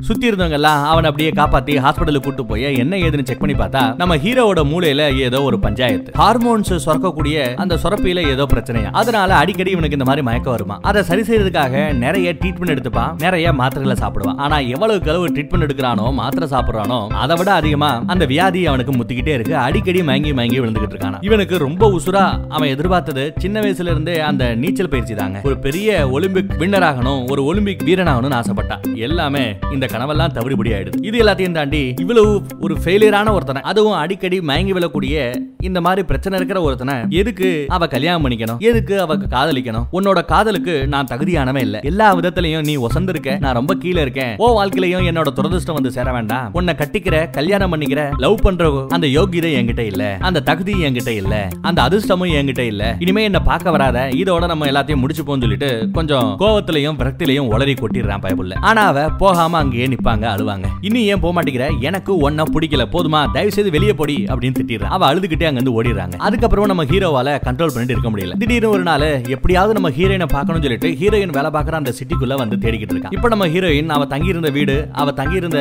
வேலை பார்த்துக்கிட்டு இருந்த ஆஃபீஸ்னு எல்லாத்தையும் மாத்திட்டா போல அந்த சிட்டில எங்கேயாவது அவளை பார்ப்போம்னு சொல்லிட்டு தெரு தெருவா நாய் மாதிரி சுத்திக்கிட்டே இருப்பாங்க. அப்போ ஒரு தடவை மலை பெய்யுற இடத்துல இவன் மலைக்காக ஒரு கட்டடத்துல ஒதுங்குவான். அந்த பக்கத்துல ஒரு ஆஃபீஸ்க்குள்ள இருந்து அவன் வெளியில வருவாங்க. யதார்த்தமா இவன் பாத்துறாங்க பார்த்துட்டு ஆஹா அவ இருக்காலே போய் பேசலாமேன்னு ஓடி வருவான். அந்நேரமா பார்த்து ஒரு கார் வந்து நிற்கும் காருக்குள்ள ஒரு பையன் நம்ம ஹீரோனை ஏத்திக்கிட்டு போறாங்க. அவங்கள பார்த்ததுமே அவங்க ரெண்டு பேரும் காதலர்கள் நினைச்சுக்கிட்டு இவன் இன்னும் முன்னோக்கி போகாம நாலு அடி எடுத்து வைக்காம அப்படியே மலையில நின்னுடுவான். சரி இவளுக்கு ஒரு நல்ல வாழ்க்கை கிடைச்சிருக்கு. அதை எதுக்கு தேவையில்லாம நம்ம கெடுப்பானேங்கிற மாதிரி அவன் நின்னுறாங்க அன்னைக்கு எனக்கு துரதிருஷ்டம் தான் அப்படின்னு நினைச்சுக்கிட்டு அவன் அங்க இருந்து நடக்க ஆரம்பிச்சிடானா அதுக்கப்புறம் இன்னும் பல மாசங்கள் நாம ரெண்டு பேரும் பேசிக்கவே இல்லை. எல்லாம் முடிஞ்சு போச்சு அப்படின்னு நினைச்சுக்கிட்டு இருந்தேன். அப்புறம் பார்த்தா இன்னும் ஒரு ரெண்டு மாசத்துக்கு அப்புறம் ஒரு போன் கால் யாருக்கு? நம்ம ஹீரோவுக்கு. போன் கால் வந்ததுமே குடுகுடுன்னு ஓடி போய் கரெக்டா சொன்ன டேட்டுக்கு ரயில்வே ஸ்டேஷன்ல யாரையும் ரிசீவ் பண்றதுக்காக காத்துக்கிட்டு இருக்காங்க. யாரோ ஃபோன் பண்ணி வரேன்னு சொல்லிருக்காங்க போல. பார்த்தா அட நம்ம ஹீரோ தாங்க வர்றாங்க. அதுவும் படு வேகமா ஓடி வந்து ஹீரோவை கட்டி பிடிச்சிக்கிறாங்க. இதுக்கப்புறம் என்னால உன்னை விட்டு பிரிய முடியாது உன்னை பிரிஞ்சு என்னால வாழ முடியாது. எது நடந்தாலும் யாருக்கு என்ன ஆனாலும் ஒன்னாவே நடக்கட்டும் ஒன்னாவே இருப்போம். நாம ஒன்னா இருக்கணுங்கிறதா விதி. இதை யாராலும் மாத்த முடியாதுன்னு சொல்லிட்டு நம்ம ஹீரோவை கட்டி பிடிச்சிக்கிறான் இப்படி தாங்க அவங்க ரெண்டு பேரும் ஒண்ணு சேர்றாங்க. பல தடவை சோதனைகள் பல தடவை பிரிவு அதுக்கப்புறம் கடைசியா ஒண்ணு சேர்ந்திருக்காங்க. அந்த கதையை சொன்னதுமே இப்ப நிகழ்காலத்துல அந்த கதையை கேட்ட நம்ம ஹீரோயின் உட்காந்து அந்த அம்மா ஹரி உட்காந்து அழுறா. ஹீரோவும் பாசத்தோட கையை நீட்ட அப்படியே பக்கத்துல ஆனப்பா அவங்களும் படுத்துக்கிறாங்க. அந்த சம்பவம் நடந்த அடுத்த சில நாட்கள்லயே என்ன கல்யாணம் பண்ணிக்கிறியான்னு நம்ம ஹீரோ ஹீரோயின் கேட்க அவளும் ஒத்துக்கிற. அவங்க ரெண்டு பேருக்கும் கல்யாணம் ஆயிருக்கு. அப்புறம் ஒரு வருஷத்துல இவங்களுக்கு ஒரு அழகான ஆண் குழந்தை பிறக்குது. இந்த கதையெல்லாம் சொல்லி முடிக்க ஹீரோயின் ஹீரோவை கட்டி பிடிச்சிக்கிட்டு அழுதுகிட்டே அதெல்லாம் கேட்டுக்கிட்டு இருக்கா. அப்படியே நைட்டு தூங்கி போறாங்க. அடுத்த நாள் காலையில விடிஞ்சதுமே மூணு பேரும் ஒன்னா உட்காந்து சாப்பிடுறாங்க. அப்போ அந்த புள்ளையாண்டா என் ஸ்கூல்ல ஆண்டு விழா நடக்க போகுது. அந்த ஆண்டு விழால ஒவ்வொருத்தரும் நிறைய பேர் பாடுவாங்க. பாட்டு முடிஞ்சதும் ஒவ்வொரு ஒவ்வொருத்தருமே அவங்களோட ஸ்பெஷாலிட்டி என்ன? அவங்களுக்கு என்னென்ன தெரியும்? என்ன ஆக போறோங்கிற மாதிரி எல்லாம் பேசுவாங்க. நானும் பேச போறேன். நீங்க ரெண்டு பேரும் கண்டிப்பா வரணும்னு அவன் சொல்ல இவங்களும் வரேங்கிறாங்க. அவங்க எல்லாம் வேலைக்கு போனதுக்கு அப்புறம் ஸ்கூலுக்கு போனதுக்கு அப்புறம் இவ வீட்டை நல்லா தொடச்சு கிளீன் பண்ணிக்கிட்டு இருப்பா. அப்போ செல்ஃபுக்கு மேல ஏதோ ஒரு டைரி மாதிரி ஒண்ணு கிடக்குங்க. அந்த டைரி ஆக்சுவலா நம்ம ஹீரோயின் இந்த அம்மாகாரி எழுதின டைரி தாங்க. இவளோட ஹேண்ட் ரைட்டிங் தான். இவ எழுதுனது தான். அது கிடைச்சது அவளுக்கு சந்தோஷம். அந்த டைரியில் இருக்கிற மேட்டரை அவ படிச்சு பாக்குறா அதே சமயம் வெளியில மழை பெய்யுது. அந்த டைரியில அப்படி என்ன எழுதிருக்குன்னு தெரியலங்க. ஆனா அத அவ படிக்க படிக்க படிக்க அவ கொஞ்சம் சோகமாறா கேமராவும் போக்கஸ்ல இருந்து அப்படியே பின்னாடி வருது. ஹீரோ வேலையை முடிச்சுட்டு வீட்டுக்கு வந்து பார்த்தா அம்மாவும் பிள்ளையும் ஒன்னா சமைச்சுக்கிட்டு இருக்காங்க. எப்படி சமைக்கணுங்கிறத அம்மா தன்னோட புள்ளைக்கு சொல்லி கொடுக்குறாங்க. டேய் பாரு அப்பா வந்துட்டாரா? அப்படின்னு சொல்ல அப்பா எனக்கு இப்பெல்லாம் முட்டையை எப்படி ஃப்ரை பண்ணணும் தெரியுமே அப்படின்னு சந்தோஷப்படுறான். சூப்பரா மவனே அப்படின்னு அப்பாவும் பாராட்டுறாருங்க. எதை சொல்லி கொடுத்தாலும் கச்சிதமா புடிச்சுக்கிறான் தெரியுமா? அப்படிங்கிற மாதிரி அம்மா புள்ளைய பாராட்டுறாங்க. அதுக்கப்புறம் அப்பா புள்ளைய குளிப்பாட்டிக்கிட்டு இருப்பாப்ல இந்த பக்கம் நம்ம ஹீரோயின் அந்த குழந்தைகளுக்கு நான் கதையை படிச்சுக்கிட்டு இருப்பா. அதுல ஒரு லைன் எழுதியிருக்கும். மேகலோகத்துல இருந்து இந்த மாதிரி வந்தவங்க மழை காலம் முடியறதுக்குள்ள திரும்பி போயாகணும் அதுதான் விதி அப்படிங்கிற மாதிரி எழுதியிருக்கும். லாஸ்ட் டைம் இந்த ஸ்டோரியை படிக்கும்போது அவ அழல. ரொம்ப யதார்த்தமா கதை மாதிரி படிச்சுக்கிட்டு இருந்தா. பட் இந்த தடவை அந்த ஸ்டோரியை படிக்கும்போது அவ அழுதா. சோகமாகிறா. அந்த பக்கம் பையனுக்கு டெய்லி சிங்கிங் கிளாஸ் நடந்துகிட்டு இருக்கும் ஸ்கூல்ல வீட்ல வந்தா பையனுக்கு அடுத்து எப்படி துணியை துவைக்கிறது எப்படி துணியை காய போடுறது எப்படி வீட்டை வேக்யூம் கிளீனர் வச்சு கிளீன் பண்றது வீட்டை எப்படி கிளீன் பண்றது உட்பட எல்லாத்தையுமே தான் பிள்ளைக்கு சொல்லி கொடுக்குறாங்க. அதுக்கப்புறம் நீயே எப்படி குளிக்கணும்ன்றது உட்பட அப்பாவே தேடிட்டு இருக்க கூடாது. நீ ஏன் குளிக்கணும் சரியா? அப்பாவை டிஸ்டர்ப் பண்ணக்கூடாதுன்னு சொல்லிட்டு புள்ளையாண்டானவ அவனே நல்லா குளிக்கிறதுக்கும் சொல்லி கொடுக்குறாங்க. அப்புறம் இவங்களுக்கு குழந்தை பிறந்த சமயத்துல அதை வீடியோ எடுத்திருப்பாங்க போட்டோ எடுத்திருப்பாங்க. அதெல்லாம் போட்டு பார்த்து அந்த அம்மாக்காரி ரசிச்சு பாக்குறாங்க பாத்துக்கிட்டே இருக்கும்போது அளவே செய்யறேன். அந்த பக்கம் பார்த்தா நம்ம ஹீரோ நைட் ஆச்சுன்னா யாருக்கும் தெரியாம விறகு கட்டை எடுத்துக்கிட்டு இந்த பக்கத்துல வருவான் போல. அதே மாதிரி தான் ஃப்ரெண்டையும் விறகு கட்டை எடுத்துக்கிட்டு வர சொல்றாங்க. எதுக்காக இந்த விறகு கட்டை எல்லாம் அப்படின்னு பார்த்தா அதையெல்லாம் கொண்டு வந்து எந்த இடத்துல தான் பொண்டாட்டிய ஒரு பிரிட்ஜுக்கு கீழே அவன் கண்டுபிடிச்சான் இல்லையா? அந்த இடத்தையே அந்த வழியவே இவன் நிறைய விறக போட்டு அடைக்கிறாங்க. எங்க அவ கிடைச்சாலோ அதே இடத்துல தான் அவ திரும்பி போக ஆகணும். ஆனா அந்த இடத்துல திரும்பி போக முடியாத மாதிரி ஒரு பெரிய வேலையை உருவாக்குறான் தான் பொண்டாட்டி தங்கிட்ட இருந்து இங்க இருந்து போயிட கூடாதுங்கிறதுக்காக எல்லாமே செய்யறாங்க அதே சமயம் நம்ம ஹீரோ வேலை செஞ்சுக்கிட்டு இருக்கும்போது அவனுக்கு ஒரு ஃபோன் கால் போன்ல யாரோ பக்கத்து வீட்டுக்காரங்க போட்டு சத்தம் போட்டுக்கிட்டு இருக்காங்க. உடனே இவன் அங்க போய் என்ன ஏதுன்னு விசாரிக்கிறாங்க. அவங்க கிட்ட தான் அந்த அமெரிக்கன் கார் இருக்கும். டெய்லி யாரோ ஒருத்தவங்க வந்து சோப்பு போட்டு தண்ணி போட்டு இந்த காரை இந்த மாதிரி கன்றாவி ஆக்கிட்டு போயிடுறாங்க. யாரா இதை பண்றாங்க நாங்களும் தேடிக்கிட்டே இருந்தா கடைசியா பார்த்தா உங்க புள்ள தான் அப்படி பண்ணிக்கிட்டு இருக்கான். கொஞ்சம் கண்டிச்சு வைங்கன்னு அந்த அம்மா சொல்லுவாங்க. இவனும் என் பையன் சார்பா நானே மன்னிப்பு கேட்கிறேன் இனிமே இப்படி நடக்காது அப்படின்னு சொல்லிட்டு புள்ளைய கூட்டிட்டு இங்கிட்டு வருவாங்க. வர வெளியில கேட்பான் ஏன்டா இப்படி பண்ண? அப்படின்னு கேட்டா இல்லப்பா அந்த கார் வச்சிருக்கான்ல அந்த பையன். அந்த பையன் தான் சொன்னா என்னைக்கெல்லாம் அவங்க அப்பா அந்த காரை நல்லா தண்ணி வச்சு க்ளீன் பண்றாரோ? அன்னைக்கெல்லாம் மழை பெய்யணும் சொன்னா மழை நின்றுச்சுன்னா அம்மா மறுபடியும் சொர்க்கத்துக்கு போயிடுவாங்கல்லப்பா மேகலோகத்துக்கு போயிடுவாங்கல்லப்பா. அதான்ப்பா மழை நிக்காம பெய்யணும்னு சொல்லி அவன் காரை டெய்லி வந்து நான் தொடச்சிக்கிட்டு இருப்பேன் அப்படின்னு சொல்றாங்க. எப்படி இருக்கும்? சொல்லிட்டு அழுகுறான். அம்மா நம்ம கூடயே இருக்கணும் போக கூடாது போக கூடாதுன்னு அழுவாங்க. நைட்டு புள்ள தூங்க அம்மா பாசத்தோட தலைய தடவி கொடுத்துக்கிட்டு இருப்பாங்க. அதுக்கப்புறம் அடுத்த நாள் காலையில விடிஞ்சதும் அவன் ஸ்கூலுக்கு போனதும் இவன் வேலைக்கு போனதும் நம்ம ஹீரோயின் மொத தடவை வீட்டை விட்டு வெளியில வராங்க. அதுவும் எங்க வராங்க? அந்த ஃப்ரெண்டுகாரன் நம்ம வீரபாகுவோட பேக்கரி கடைக்கு வராங்க. அவன் அங்க பார்த்ததுமே மிரண்டு போறாங்க. இவங்க ஹாயா கஸ்டமர் மாதிரி போய் உட்காந்துப்பாங்க வாங்க வாங்க உங்களை பார்க்க தான் வந்தேன். உங்ககிட்ட பேசணும். வாங்க அப்படின்னு கூப்பிட இவன் நேரா போய் பாவ மன்னிப்பு கேட்கற மாதிரி முண்டி போட்டு உட்காருவான் ஏன் இப்படி உட்காருங்க ஒண்ணு செய்ய மாட்டேன். மேலே ஏறி உட்காருங்கன்னு சொல்ல மேல ஏறி உட்காருவாங்க அப்போ கையில வந்து ஒரு மந்திர காகிதம் மாதிரி ஒன்னு வச்சிருப்பான். பேய்களால இவனுக்கு எதுவும் ஆகக்கூடாதான். அதனால மந்திர காகிதம் ஒன்னு வச்சிருப்பான். அதை கொண்டாங்கன்னு வாங்கி அவளே மேல ஏதோ மாட்டி விடுறா. மாட்டி விட்டுட்டு ஒரு முக்கியமான ஹெல்ப் பெரிய விஷயம் தான் ஆனா நீங்க தான் இதை செய்யணும்னு சொல்லி ஏதோ ஒரு ஹெல்ப் கேட்க வீரபாகவும் சரி செய்யறேன்னு ஒத்துக்கிறான். அன்னைக்கு கொஞ்சம் மழை பெஞ்சுக்கிட்டு இருக்கு. எப்போ போல நைட்டு விறகு கட்ட கட்டையெல்லாம் போட்டு அந்த வழியை அடைக்கணும்னு சொல்லிட்டு இவன் வருவான். பார்த்தா ஏற்கனவே போட்டிருந்த அந்த வேலியெல்லாம் உடஞ்சு போய் கிடக்குங்க. மழை பெஞ்சதுல அந்த மழை தண்ணி இங்க வேகமா பட்டு அந்த விறகு வேலியவே அடிச்சு நொறுக்கிடுது. எல்லாம் வேஸ்டா போய்கிட்டு இருக்குங்க. நம்ம ஹீரோயினும் கையில ஏதோ ஒரு கிஃப்ட் எடுத்துக்கிட்டு வீட்டுக்கு வந்துகிட்டு இருக்காங்க. நாளாக நாளாக நாளாக மழையோட அளவு குறைஞ்சுக்கிட்டே வருதுங்க. திடீர்னு பார்த்தா இவங்க பிள்ளையாண்டா ரொம்ப தூரத்துல இருந்து அம்மா அப்படின்னு ஓடி வருவான். மழை பெஞ்சிட்டு இருக்கடா எதுக்குடா வெளியில வந்த அப்படின்னு கேட்டா எங்க போயிட்ட? நீ இல்லேன்னு சொல்லி நான் எப்படி அழுது தெரியுமா? அப்படின்னு ஓடி வரான். வீரபாகு பேக்கரி கடைக்கு தாண்டா போனேன். ஓ பர்த்டேக்காக கேக் வாங்க போனான்டா அப்படின்றாங்க. அப்படியா? சரி வாங்க அப்படின்னு கூட்டு போறாங்க. வீட்டுக்கு போனதுமே அந்த கேக்ல மெழுகுவத்தி ஏத்தி கேக்க கட் பண்ணி கொண்டாடுறாங்க. அதுக்கப்புறம் ஒன்னா போட்டோ ரெக்கார்டிங் எல்லாம் எடுத்துக்கிறாங்க. நம்ம ஹீரோ ரொம்ப நாளைக்கு அப்புறம் ஹீரோயினோட தோல் மேல கைய போடுறான் அவளும் ஆறுதலா அதை புடிச்சுக்கிறாங்க. அப்புறம் ஏதோ நினைக்கிறாங்க அழுதாங்க. தான் புருஷனுக்கு ரொம்ப நாளைக்கு அப்புறம் ஒரு முத்தத்தை கொடுக்குறாங்க. இதுக்கு முன்னாடி நம்ம ஸ்டார்டிங் சீன்ல பார்த்த அந்த முத்தம் முதல் முத்தம்னு எடுத்துக்கிட்டா இதுதான் இவங்களுக்குள்ள இருக்கிற அந்த கடைசி முத்தமோ என்னவோ. ஒரு மாதிரி அழுதுகிட்டே தான் இருக்கா. ஸ்கூல் ஃபங்க்ஷனுக்கு அங்க பசங்க எல்லாம் ரெடி ஆயிட்டு இருக்காங்க. இவளும் அந்த ஸ்கூல் ஃபங்க்ஷனுக்காக வரா. நம்ம ஹீரோக்கு அங்க அவன் வேலை பார்க்குற இடத்துல கொஞ்சம் வேலை அதிகமாயிடுதுங்க. ஏன்னா பல்பு மாட்டேன்னு சொல்லிட்டு சூப்பர்வைசர் சாக்கடிச்சு கீழே விழுந்துறாரு. எதுக்குள்ள விழுந்துறாரு? தண்ணிக்குள்ள விழுந்துறாப்ல எப்பவுமே தண்ணிக்குள்ள விழமாட்டான் நீந்த மாட்டான். அந்த பழைய பிரச்சனைக்கு அப்புறம் தொடக்கிற வேலையை தான் பண்ணிட்டு இருக்கானே தவிர நீந்திர வேலையோ மித்தவங்களுக்கு நீச்சல் பயிற்சி சொல்லி கொடுக்கலாம் இல்லையா? ஒரு கோச்சு மாதிரி இருக்கான்ல அந்த வேலையெல்லாம் பண்ணாம இருந்தாங்க. ஆனா தண்ணிக்குள்ள சாக்கடிச்சு அதுக்கப்புறம் விழுந்த நம்ம சூப்பர்வைசரை மயங்கி கிடக்கான். அவனை காப்பாத்தணுன்ற ஒரே காரணத்துக்காக பல நாளைக்கு அப்புறம் அப்படியே தண்ணிக்குள்ள குதிச்சு நீந்து போய் அந்த சூப்பர்வைசரை காப்பாத்திக்கிட்டு இருக்கான். இந்த மாதிரி பிரச்சனை இருக்கிறதுனால அவன் இங்க வரதுக்கு தாமதமாகிட்டு இருக்கு. வர்றானு கூட சொல்ல முடியாது. முடியாதுங்க ஸ்டேஜ்ல எல்லாரும் ஏறிட்டாங்க. எல்லாம் பாட்டு பாடிக்கிட்டு இருக்காங்க. ஹீரோயினும் அந்நேரமா பார்த்து உள்ள வந்துடுறாங்க. இங்க வந்து பார்த்தா பாட்டு முடிஞ்சதுக்கு அப்புறம் அங்க இருக்கிற ஒவ்வொருத்தனும் அவங்க அடுத்து என்னாக போறோங்கிற மாதிரியும் என்னெல்லாம் அவங்களுக்கு செய்ய தெரியுங்கிற மாதிரியும் சொல்லுவாங்க. அதுல ஒருத்தன் வந்து ஒரு தொப்பி போட்டவன் வந்து எனக்கு ஃபுட்பால்னா ரொம்ப பிடிக்கும். ஃபுட்பால் விளாடுவேன். நேஷனல் லெவல்ல நான் போய் ஃபுட்பால் பிளேயர் ஆகணும். அதுதான் என்னோட ஆசைங்கிறான். என்னால செய்ய முடியுங்கிறான். இன்னொரு பொண்ணும் எனக்கு ஆட தெரியும் பாட தெரியும். நான் ஒரு சிறந்த நடிகையாவேன் அப்படின்னு சொல்றான். இன்னொருத்தவன் எனக்கு கப்பல் ஓட்ட தெரியும். கப்பல் ஓட்டி ஆக போறேங்கிறான். ஒருத்தி எனக்கு நல்ல கார்ட்டூன் வரைய தெரியும். ஆர்டிஸ்ட் ஆக போறேங்கிறான். இன்னொருத்தி நான் ஒரு மாடல் ஆக போறேங்கிற ஒரு குண்டன் டாக்டர் ஆகுங்கிறேன் அடுத்து நம்ம புள்ளையாண்ட தாங்க முன்னாடி வந்து பேசணும். ஆனா அவன் முன்னாடி வர மாட்டேங்கிறான். அப்படியே அமைதியா இருக்கான். கூட்டமே ஒரு மாதிரி ஆகுது. ஏன் முன்னாடி வர மாட்டேங்கிறான்? ஏன் பேச மாட்டேங்கிறாங்க மாதிரி பாக்குது. நம்ம அம்மாக்காருக்கு அழுகையே வந்துருதுங்க. இவன் முன்னாடி வர மாட்டேங்கிறானே பேச மாட்டேங்கிறானே மித்த குழந்தைங்களா அப்படி இருக்கேங்கிற மாதிரி அழுகுறாங்க. இங்க இருந்தே அவங்க மனசுக்குள்ளேயே மகனே அப்படின்னு கூப்பிட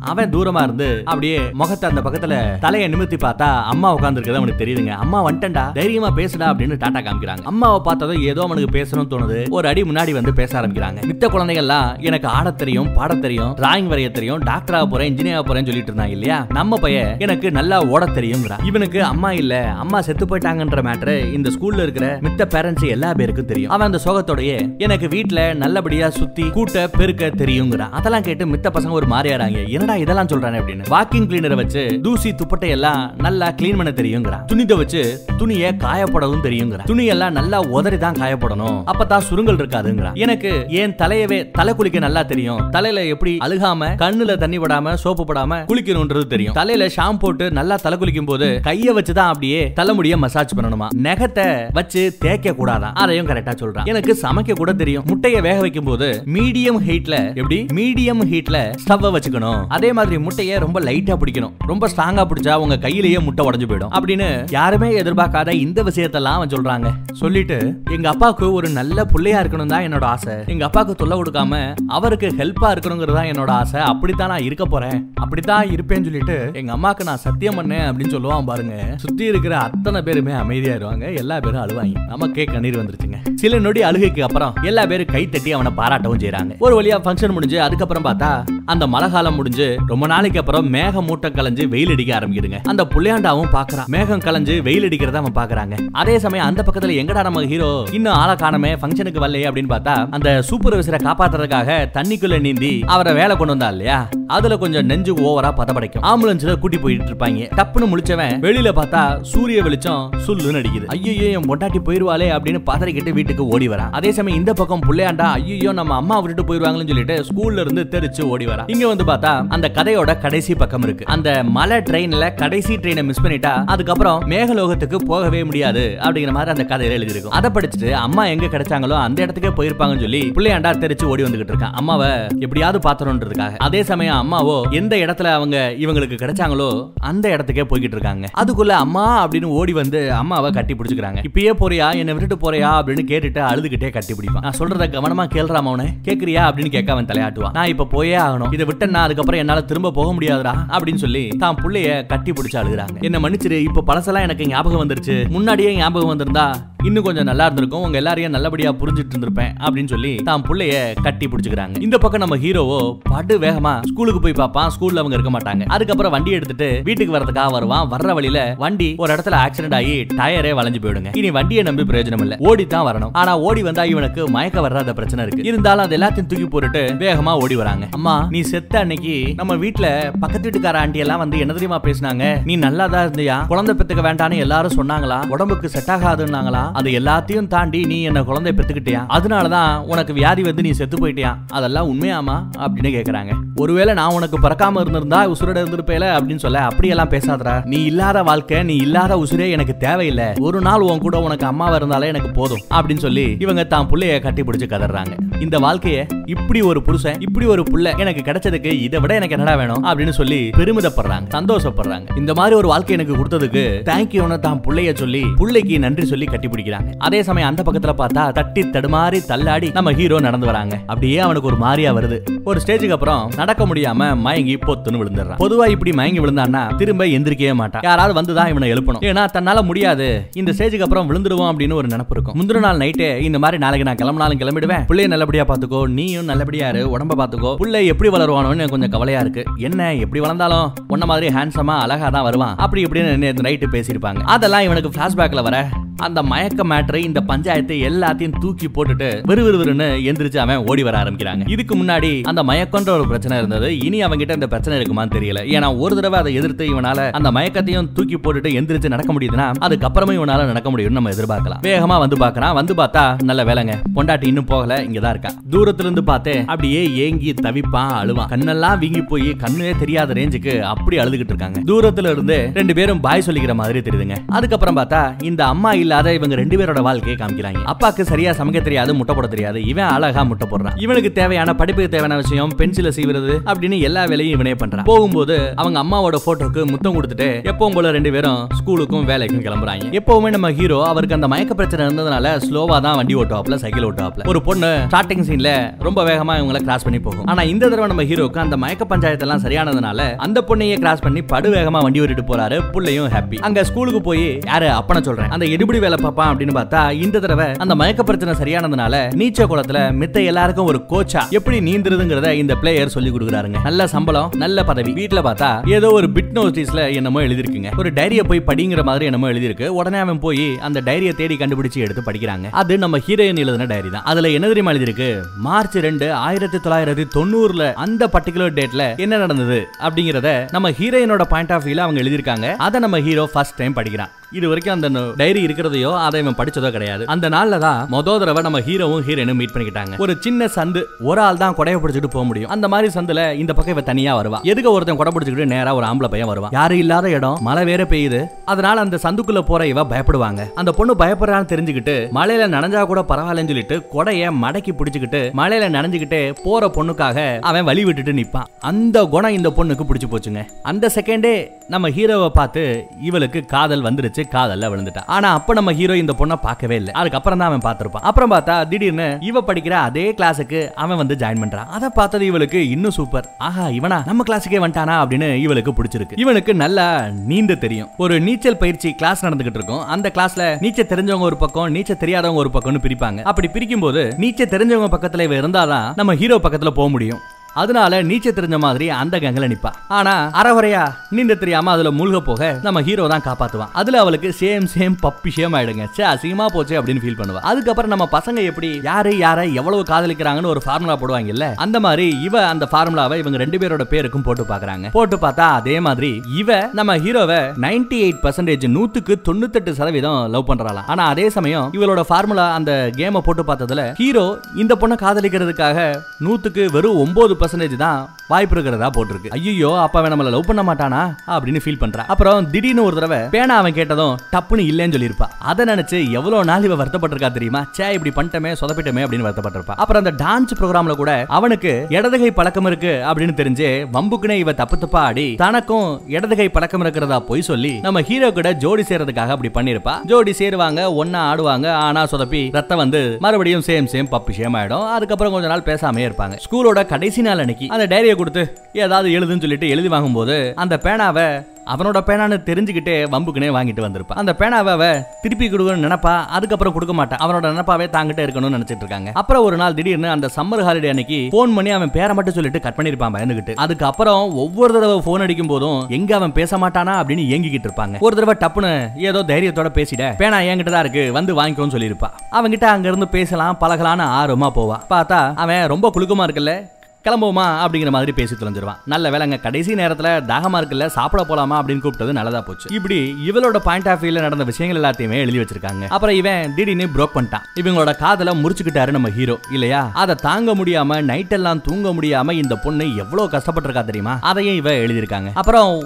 ஒரு பையன் மலையில நிக்கிறியாமா லிஃப்ட் வேணுமா? வாமா அப்படின்னு கூப்பிடுவான். ஒரே கிளாஸ்ல ஒன்னா படிக்கிறவங்க அவ்வளவுதான். அதை தவிர அவங்க ரெண்டு பேருக்கு நடுவுல காதலோ நட்போ எதுவும் கிடையாது. மலையில நிக்கிறாங்களேன்னு சொல்லிட்டு அந்த பையன் கார்ல ஏத்திப்பான். அதை கொஞ்சம் தூரம் தூரத்துல இருந்து நம்ம ஹீரோ பார்த்து தப்பா நினைச்சுக்கிறாங்க. அப்படி தப்பா நினைச்சபைய இவங்களை ஃபாலோ பண்ணி வராம அங்க இருந்து அப்படியே போயிடுறான். அதே சமயம் நம்ம ஹீரோ இங்க நிக்கிறத ஹீரோயின் பாத்துறாங்க. வண்டியை நிப்பாட்டுன்னு சொல்லிட்டு வண்டியை நிப்பாட்டிட்டு குடுகுடுன்னு பின்னாடி போவா. ஹீரோ பேரை சொல்லியே கூப்பிடுவா. ஆனா அவன் வரமாட்டான் அவனுக்கு காதுலயே கேட்காது. வேணுக்குனே அவன் இல்ல அவனுக்கு காதுலயே கேட்காதுங்க. விடாம விரட்டிக்கிட்டே போவா. பார்த்தா ஒரு வண்டி சடன் பிரேக் போட்டு டப்புன்னு நிக்குங்க. நல்ல வேலை ஹீரோயினை அடிச்சு தூக்கி இருக்குன்னு நினைச்சேன். எஸ்கேப் ஆயிட்டா. அடுத்து மறுபடியும் ஓட இந்த வண்டிக்கு அந்த பக்கத்துல ஒரு வண்டி வரும். டப்புன்னு அடிச்சு தூக்குங்க. ஹீரோயினை தூக்கி வீசுது. என்னைக்கு நீ என்ன பாக்குறதுக்காக நான் வேலை செய்யற அந்த ஏரியா பக்கமே வந்தையோ நான் இருந்த அந்த சிட்டி பக்கம் வந்தையோ அன்னைக்கு தான் உன்னை பாக்குறதுக்காக நான் பின்னாடியே உன்னை வரட்டிட்டு வந்தேன். அப்ப எனக்கு ஒரு பெரிய ஆக்சிடென்ட் ஆயிடுச்சு. அப்படி ஆக்சிடென்ட் ஆனா திரும்பி முழிக்கும் போது ஒரு பாலத்துக்கு கீழே உங்களையும் நம்ம புள்ளையையும் பார்த்தேன். நான் கிட்டத்தட்ட அந்த ஆக்சிடென்ட்னால எட்டு வருஷம் தாண்டி டைம் டிராவல் பண்ணி எதிர்காலத்துக்கே நான் வந்துட்டேன் அப்படின்னு எழுதிருக்காங்க ஏன்னா அவளுக்கு ஆக்சிடென்ட் ஆகும்போது அவளோட வயசு இருபத்தஞ்சு. ஆனா அந்த ஆக்சிடென்ட் முடிஞ்ச அடுத்த செகண்ட் அவ முழிக்கும் போது அந்த பிரிட்ஜுக்கு கீழே அவ எந்திரிக்கும் போது அவளோட வயசு முப்பத்தி மூணாங்க. கிட்டத்தட்ட எட்டு வருஷம் எதிர்காலத்துக்கு அவ எப்படியோ டைம் டிராவல் பண்ணி வந்திருக்கிறான் அந்த ஆக்சிடென்டால ஆனா எதிர்காலத்துக்கு டைம் டிராவல் பண்ணி எப்படியோ வந்துட்டேன். என் மெமரியை நான் இழந்துட்டேன். நடந்த விஷயங்கள் நினைவுகள் எதுவுமே எனக்கு ஞாபகம் இல்ல. நம்ம எட்டு வயசு பையன் நமக்குள்ள இருக்கிற அந்த பழக்க வழக்கம் இது எல்லாமே எனக்கு கொஞ்சம் வித்தியாசமாவும் பழக்கப்படாத மாதிரியும் தெரிஞ்சது. ஆனா அதுக்கப்புறம் உன் கூட பழக பேச செய்ய மறுபடியும் உன் மேல எனக்கு காதல் வந்துருச்சு. அந்த மலை மேல நாம ரெண்டு பேரும் முத தடவை கிஸ் பண்ணோம். அதே மாதிரி நினைவுகளை இழந்த எனக்கு மறுபடியும் உன் கூட கிஸ் பண்ணும்போது அது என்னோட முதல் கிஸ் மாதிரி தான் இருந்ததா? முதல் முத்த மாதிரி தான் அவ ஃபீல் பண்ணால அந்த ஆக்சிடென்ட் ஆச்சு இல்லையா? ஹாஸ்பிட்டல்ல கொண்டு போய் போட்டாங்க. அந்த ஹாஸ்பிட்டல்ல கிட்டத்தட்ட ஒரு எட்டு வாரம் கோமால கிடந்து எட்டு வாரத்துக்கு அப்புறம் அதிசயமா கண்ணை முழிச்சிருக்கா. கோமால இருந்து எட்டு வாரத்துக்கு அப்புறம் அவ கண்ணை முழிச்சு பார்க்கும்போது எட்டு வருஷம் தாண்டிய அந்த எதிர்கால வாழ்க்கைய அவ எல்லாமே வாழ்ந்து பார்த்தா. ஆனா அது எல்லாமே அவளுக்கு கனவு மாதிரியே இருந்தது. ஆனா நேரம் ஆக ஆக ஆக அதுக்கப்புறம் அதெல்லாம் கனவு இல்ல. அந்த ஆக்சிடென்ட்ல எப்படியோ நம்ம எதிர்காலத்துக்கு போய் நாட்கள் தன்னோட புருஷன் கூடயும் பையன் கூடயும் அவங்க வாழ்ந்திருக்காங்க. அந்த மெமரிஸ் எல்லாம் திரும்ப வந்திருக்குங்க. அதனாலதான் எதிர்காலத்தை இவனை தான் கல்யாணம் பண்ணிக்க போறோம். எதிர்காலத்தை நமக்கு இப்பேற்பட்ட ஒரு அழகான பாசத்தோட ஒரு பையன் பிறக்க போறான் அப்படின்னு தெரிஞ்சுக்கிட்டு அந்த எதிர்கால வாழ்க்கை மாறக்கூடாது. அப்படியே கிடக்கணும் சொல்லி தான் அவங்க திடீர்னு ஒரு நாள் நம்ம ஹீரோக்கு போன் பண்ணி ரயில்வே ஸ்டேஷனுக்கு வரேன் என்ன பிக்கப் பண்ணிக்கோன்னு சொல்லிட்டு டப்புன்னு கிளம்பி முடிவெடுத்து வந்தாங்க. அப்படி அவங்க நம்ம ஹீரோவை பாக்குறதுக்கு வரும்போது அவங்களுக்கு தெரியும். அவங்க நினைச்சிருந்தா எதிர்காலத்தை மாத்திருக்கலாம். வேற யாரையோ கல்யாணம் பண்ணிக்கிட்டு வேற யாரையோ புள்ளையா பெத்துக்கிட்டு இன்னொரு வாழ்க்கையில மேபி அறுபதுல செத்துருக்கலாம் எண்பதுல செத்துருக்கலாம். ஆனால் இந்த வாழ்க்கை தான் வேணும் இந்த புருஷன் தான் வேணும் இந்த குழந்தை தான் வேணும்னு சொல்லிட்டு இந்த வாழ்க்கையவே அவ தேர்ந்தெடுத்தா. முப்பத்தி ரெண்டு வயசுல தனக்கு சாவு நிச்சயம் அப்படின்னு அவளுக்கு தெரிஞ்சிருக்கு. அப்படி தெரிஞ்சுமே இந்த வாழ்க்கை தான் வேணும்னு அவ தேர்ந்தெடுத்தா பாத்தீங்களா? இதல்லவா காதல். லவ்னா இப்படில இருந்திருக்கணும்.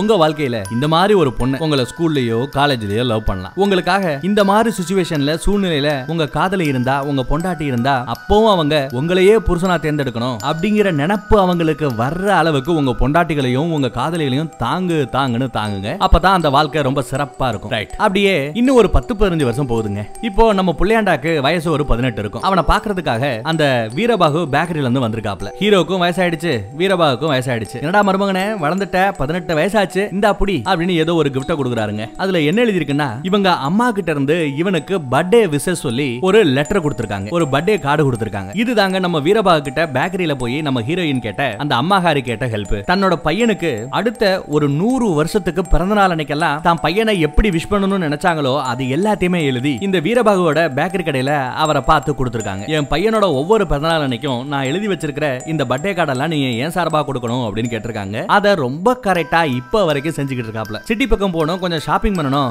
வாங்க மாமா போலான்னு வீரபாவை கட்டி பிடிச்சிக்கிறான். அவரும் வாடா உங்க அப்பனுக்கு சேவை செஞ்சேன். இனி உனக்கு செய்யணும். வா கூட்டு போறேன்னு கார்ல கூட்டு போறாப்ல. காதல அழகா இந்த படத்துல காமிச்சாங்க. கூடவே அங்கங்க காமிச்சா கூட நம்ம ஹீரோக்கும் அந்த வீரபாவுக்கும் நடுவுல இருந்து அந்த நட்பு இருக்கு. அப்பா இந்த வயசுலயும் அந்த நட்போட இருக்காங்க. இப்பேற்பட்ட நட்பு கிடைச்சாலும் நீங்க கோடீஸ்வரன் தான்.